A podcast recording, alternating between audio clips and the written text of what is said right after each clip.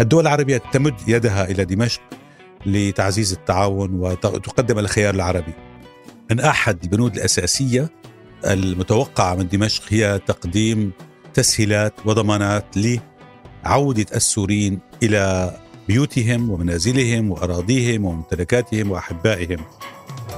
التطبيع العربي مع دمشق لا يعني رفع العقوبات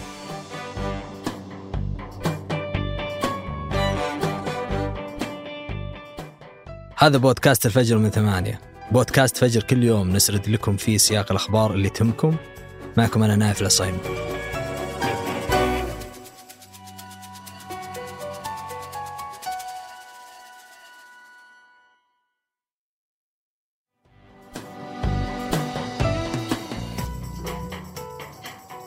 عشر سنة هو عمر الأزمة السورية اللي شردت أكثر من 12 مليون شخص.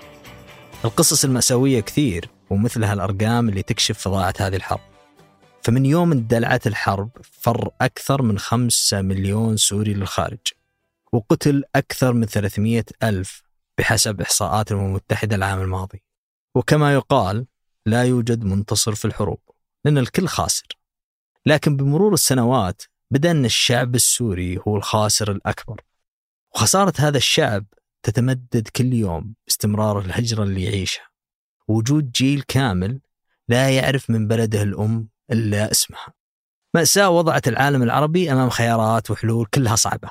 بعد سنوات من دعم الدول العربية المعارضة يبدو أن عدم فعالية المجتمع الدولي والقوى العظمى تركت العرب أمام خيارات محدودة للتعامل مع قضية سوريا مع نظام بشار الأسد. ويبدو أنهم أخيرا اختاروا عودة سوريا إلى المنظومة العربية. فبعد اجتماعات شاركت فيها سوريا بحضور السعودية وعدة دول عربية قدمت السعودية قبل خمس أيام دعوة لبشار الأسد لحضور القمة العربية الجاية.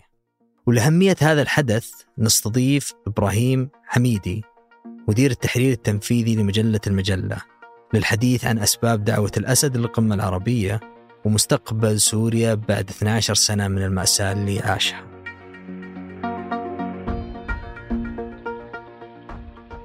آه خلينا نبدأ من آخر تطور بالملف السوري. آه السعودية كانت من أقوى الداعمين للمعارضة السورية. لكن هالمرة هي قادت جهود مع مصر والأردن لإعادة سوريا للجامعة العربية. حتى شفنا وزير خارجية سعودي زار دمشق. كيف تقرأ الموقف السعودي الجديد؟ يعني لا شك أن هناك يعني دورا قياديا من قبل المملكة العربية السعودية خصوصا في الأسابيع والأشهر الأخيرة. تمثل ذلك آه، بداية. طبعا كان هناك زيارة لوزير الخارجية السوري فيصل مغداد إلى جدة ثم اجتماع وزراء خارجية مجلس التعاون الخليجي زائد مصر والأردن والعراق. أتبعه ذلك اجتماع لوزراء خارجية السعودية ومصر والأردن والعراق إضافة لوزير الخارجية السوري في عمان العاصمة الأردنية في بداية الشهر الجاري بداية آه، أيار مايو. هذا الاتفاق حقيقة أو هذا الاجتماع تمخضت عنه خريطة الطريق. لتطوير العلاقات العربية آه، السورية وأيضا لحل آه، آه، يعني لحل الأزمة السورية التي بدأت في بداية العام 2011 بموجب وبناء على هذه الخريطة التفصيلية المتفق عليها بين دمشق والعواصم العربية الرئيسية عقد اجتماع طارئ لوزاره الخارجية العرب أسفر هذا الاجتماع عن تجميد القرار السابق الذي اتخذته الجامعة العربية في نهاية 2011 وهو تجميد عضوية سوريا عموما الآن عادت الحكومة السورية إلى جميع مؤسسات الجامعة العربية هذا الجهد حقيقة ما كان ليتم لولا الدور القيادي الذي لعبته المملكة العربية السعودية وش الأهداف اللي اللي تبغى السعودية تحققها من استئناف العلاقات مع سوريا؟ يعني وش تنتظر من سوريا في المقابل؟ بداية يعني خلال 12 سنة من الأزمة السورية جرب الكثير هو اختبر الكثير لكن هناك أمر واقع موجود حاليا. معروف شو هو؟ معروف أن الحكومة السورية تسيطر على ثلثي الأراضي السورية وهناك مناطق خارجه عن سيطرتها في شمال غرب سوريا وشمال شرقها. معروف أيضا أن وهذا هذه نقطة مهمة أعتقد وأساسية ومعروف أن هناك حقيقة ليس هناك خصوصا مع إدارة الرئيس الأمريكي جو بايدن ليس هناك استراتيجية أمريكية واضحة لسوريا وللشرق الأوسط. النقطة الثالثة وهي أيضا مهمة معروف أن معاناة السوريين طالت ومستمرة وتستمر. معروف أيضا أن سوريا تحولت عبر السنوات الأخيرة إلى مصنع ومصدر للكابتاغون وهي مخدرات يعاني منها جيل الشباب في عدد من الدول العربية وغير العربية. ومعروف أيضا أن هناك ملايين اللاجئين نتحدث عن حوالي سبعة ملايين لاجئ سوري في دول الجوار وغير دول الجوار. لكل هذه الأسباب مجتمعة أعتقد أن آه، يعني السعودية أقدمت على هذه المبادرة في وقت تستضيف القمة العربية وهي تريد أن تكون هذه القمة ناجحة فيما يتعلق بتعزيز العلاقات العربية العربية وتعزيز الدول العربي. وأيضا لابد من الإشارة أيضا أن السعودية آه، يعني آه، وقعت اتفاقا برعاية صينية مع إيران في 10 مارس آذار الماضي. آه، وهذا يتناول طبعا استئناف العلاقات الثنائية وبحث الملفات المتعلقة بالأمن الإقليمي. ونقطة أخيرة وهنا لابد من وضع السياق ما يحصل في السياق الأوسع. طبعا هناك أيضا مبادرة كما تعرف مبادرة سعودية لجمع الأطراف اليمنية وهناك أيضا مبادرة سعودية لجمع الأطراف السودانية في الاجتماع الأخير الذي عقد في جدة. وأسفر عن اتفاقات محددة. إذا هناك لابد من وضع هذه التحركات باتجاه سوريا في سياق أوسع له علاقة في بما تقوم به المملكة العربية السعودية في السياق الإقليمي الواسع. في بعض الدول العربية معارضة لإعادة العلاقات مع الأسد مثل قطر. آه، هل تعتقد أنهم راح يتخذون خطوة في مسألة التطبيع مع النظام السوري ولا إلى الآن؟ عندما جمدت عضوية سوريا في نهاية 2011 وعندما أعيدت عضوية سوريا في 2023 آه، في قرار الجامعة العربية يذكر بند إضافي أنه قرار العلاقات الدبلوماسية بين الدول هو قرار سيادي. آه، يعني عندما جمدت العلاقات بين الجامعة العربية ودمشق بقيت دول عربية وهي أعضاء وعضوة في الجامعة العربية أبقت على علاقاتها الدبلوماسية في دمشق وعلى مستوى السفير. نذكر من بعض هذه الدول طبعا عمان سلطنة عمان وأيضا الجزائر. وهناك دول عربية أخرى أبقت على علاقات دبلوماسية على مستوى قائم الأعمال أو على مستوى سكرتير أول وهناك بعض الدول سحبت وأغلقت السفارة. أيضا الآن أعتقد أن نفس المبدأ يطبق. يعني بمعنى قرار استئناف العلاقات الدبلوماسية الثنائية بين كل عاصمة عربية ودمشق هو قرار سيادي لكل دولة. القرار الذي اتخذ القرار الجماعي هو إعادة العضوية لمؤسسات الجامعة وإلى الجامعة وجميع مؤسساتها وهذا ما حصل. أما فيما يتعلق بقطر لابد من الإشارة إلى نقطتين هنا. النقطة الأولى وحقيقة طبعا هذا يسجل للدبلوماسية السعودية أنه عندما صدر قرار الجامعة العربية بإعادة سوريا إلى الجامعة لم تسجل أي دولة تحفظها على هذا القرار. ما حصل أن قطر أعلنت ببيان من وزارة الخارجية أنها لا تزال على موقفها لكن داخل الجامعة لم تتحفظ على هذا القرار وأعتقد هذا طبعا آه، يعني لابد من أخذه بعين الاعتبار لدى قراءة أبعاد ومعاني قرار الجامعة بإعادة عضوية سوريا إليها. آه، في موضوع مهم بالنسبة لنا اللي هو آه، وضع اللاجئين السوريين. كيف راح يتحسن بعد إصلاح العلاقات السورية العربية؟ لدى قراءة بيان المؤتمر الوزاري في عمان العاصمة الأردنية بمشاركة وزراء خارجية السعودية ومصر والأردن والعراق وسوريا. ومعروف لدى قراءة قرار الجامعة العربية بإعادة سوريا وهذا هو قرار تفصيلي كان أن أحد البنود الأساسية المتوقعة من دمشق هي تقديم تسهيلات وضمانات لعودة السوريين إلى بيوتهم ومنازلهم وأراضيهم وممتلكاتهم وأحبائهم. طبعا كنا نحن نتحدث عن أعداد كبيرة من الناس. نتحدث عن آه، بحدود سبعة ملايين سوري أو أكثر أجبروا لأسباب مختلفة على مغادرة كما ذكرت بيوتهم وأحبائهم وممتلكاتهم وبلدهم إلى دول الجوار وإلى ما وراء دول الجوار.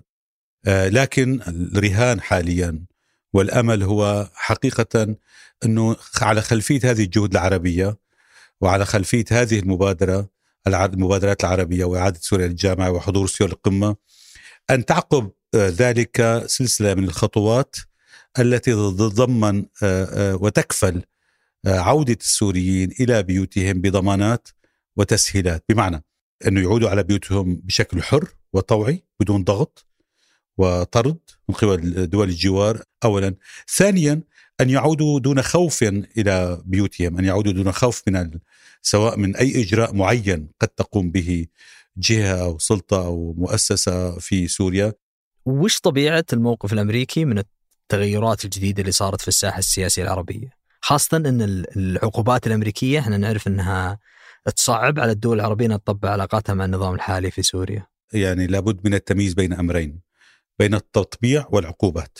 التطبيع العربي مع دمشق لا يعني رفع العقوبات الغربية، كما نعرف نحن خلال 12 سنة السابقة فرضت عقوبات أوروبية وأمريكية على مؤسسات النظام ومؤسسات الحكومة السورية المختلفة وعلى شخصيات مختلفين.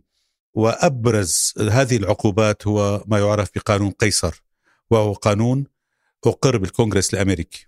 يجب حقيقة أنه أن نبقى متذكرين تماما بأنه قانون قيصر يضع حدودا للتطبيع بمعنى أي مساهمة كبيرة بالأعمار وأعمار سوريا وتحويل مبالغ كبيرة لدعم الأعمار أو أي شيء آخر هذا كله يتطلب رفع العقوبات ورفع وعدم وجود قانون قيصر. كل المؤشرات الموجودة إلى الآن تفيد بأن الكونغرس الأمريكي ليس بصدد رفع القانون قيصر أو إلغائه بل بالعكس هو بصدد وضع قيود إضافية على التعامل مع مؤسسات على أي عمليات تتعلق بالتطبيع أو بالأعمار وبالتالي إنه آه، آه، ما لم تجري تغييرات كبيرة في العقوبات وقانون قيصر فإن التطبيع العربي سيكون محدودا فقط في الاطار السياسي والدبلوماسي ومنعكساته الاقتصادية المتعلقة بالأعمار ستكون محدودة جدا. في دولة مهمة جدا في في إذا تحدثنا عن عن الشأن السوري اللي هي تركيا. آه، هل استعادت تركيا الآن علاقاتها مع سوريا؟ كيف العلاقات التركية السورية الآن كيف تقرأها؟ هناك كان ثلاث مسارات في الأسابيع الأخيرة. كان هناك مسار للتقارب العربي مع دمشق وإعادتها إلى الجامعة العربية. كان هناك مسار للتقارب بين دمشق وأنقرة برعاية روسية إيرانية وعقد اجتماع وزاري في موسكو قبل أيام. وكان هناك مسار إيراني سوري عبر زيارة الرئيس الإيراني إلى دمشق. وكانه هناك شيء أشبه بما يسمى الصراع على سوريا. طبعا كما هو معروف سوريا مقسمة مدمرة ثلث شعبها وأكثر خارج آه، سوريا ونصف شعبها خارج منازلهم. هناك صراع حقيقة وسباق على من سيملك آه، يعني بالجيوبوليتكس الكلمة الأكبر في سوريا. الدول العربية تمد يدها إلى دمشق لتعزيز التعاون وتقدم الخيار العربي. تركيا آه، تقدم الخيار التركي وبالفعل أنه روسيا هي تدعم تقارب بين دمشق وأنقرة على أمل أن يؤدي هذا التقارب لأسباب كثيرة طبعا أنه بإقناع تركيا بسحب قواتها من شمال غرب سوريا ويقنع ويقنع دمشق وأنقرة على التعاون فيما يتعلق ب مكافحة الإرهاب ومكافحة حزب العمال الكردستاني وبعض العمليات العسكرية الأخرى. طبعا في كل الاحوال هذه المسارات هي مسارات طويلة طويلة وستأخذ وقتا طويلا. السؤال الأخير كيف بيكون دور سوريا في الفترة المقبلة؟ يعني أنا دائما أقول عندما نقول سوريا يعني أحيانا طبعا هناك حكومة معترف بها من قبل الأمم المتحدة ومن قبل الجامعة العربية ومعظم الدول العربية والآن هي تحضر في القمة العربية وبالتالي هذه هي الحكومة المعترف فيها بس أيضا من المفيد الإشارة إلى أن سوريا مقسمة إلى ثلاث مناطق نفوذ. وعندما نتحدث عن سوريا يمكن من المفيد أن نتذكر أن هناك تقريبا ثلث مساحة الأراضي السورية هي خارج سيطرة الأراضي السورية. أيضا من المفيد أن نتذكر أن هناك خمسة جيوش منخرطة عسكريا في سوريا أمريكا وروسيا وتركيا وإيران وإسرائيل في الجو. وأيضا من المفيد أكثر أيضا أن نتذكر أن هناك الكثير من الطائرات والميليشيات تتموضع في الأراضي السورية. ومن المفيد أيضا أن نقول أن طبعا الاقتصاد السوري مدمر وبالتالي خلاصة الكلام إلى أين سوريا؟ فعلا هو سؤال كبير. سوريا آه، هي على الأقل الآن مع العودة العربية بدأت السير على طريق طويل. سابقا كانت سوريا إما هي تمشي عكس الاتجاه أو هي يعني آه، مجمدة في مكانها آه، وخرابها.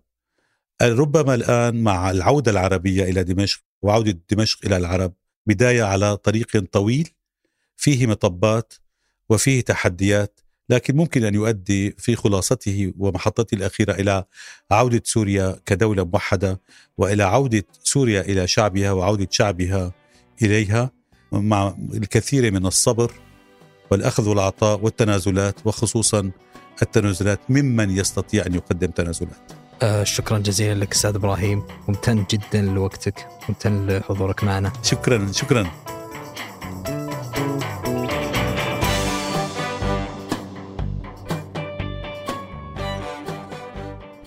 أنتج هذه الحلقة لما رباح وقدمتها أنا نايف العصيمي وحررها محمود أبو ندى. أشوفكم بكرة فجر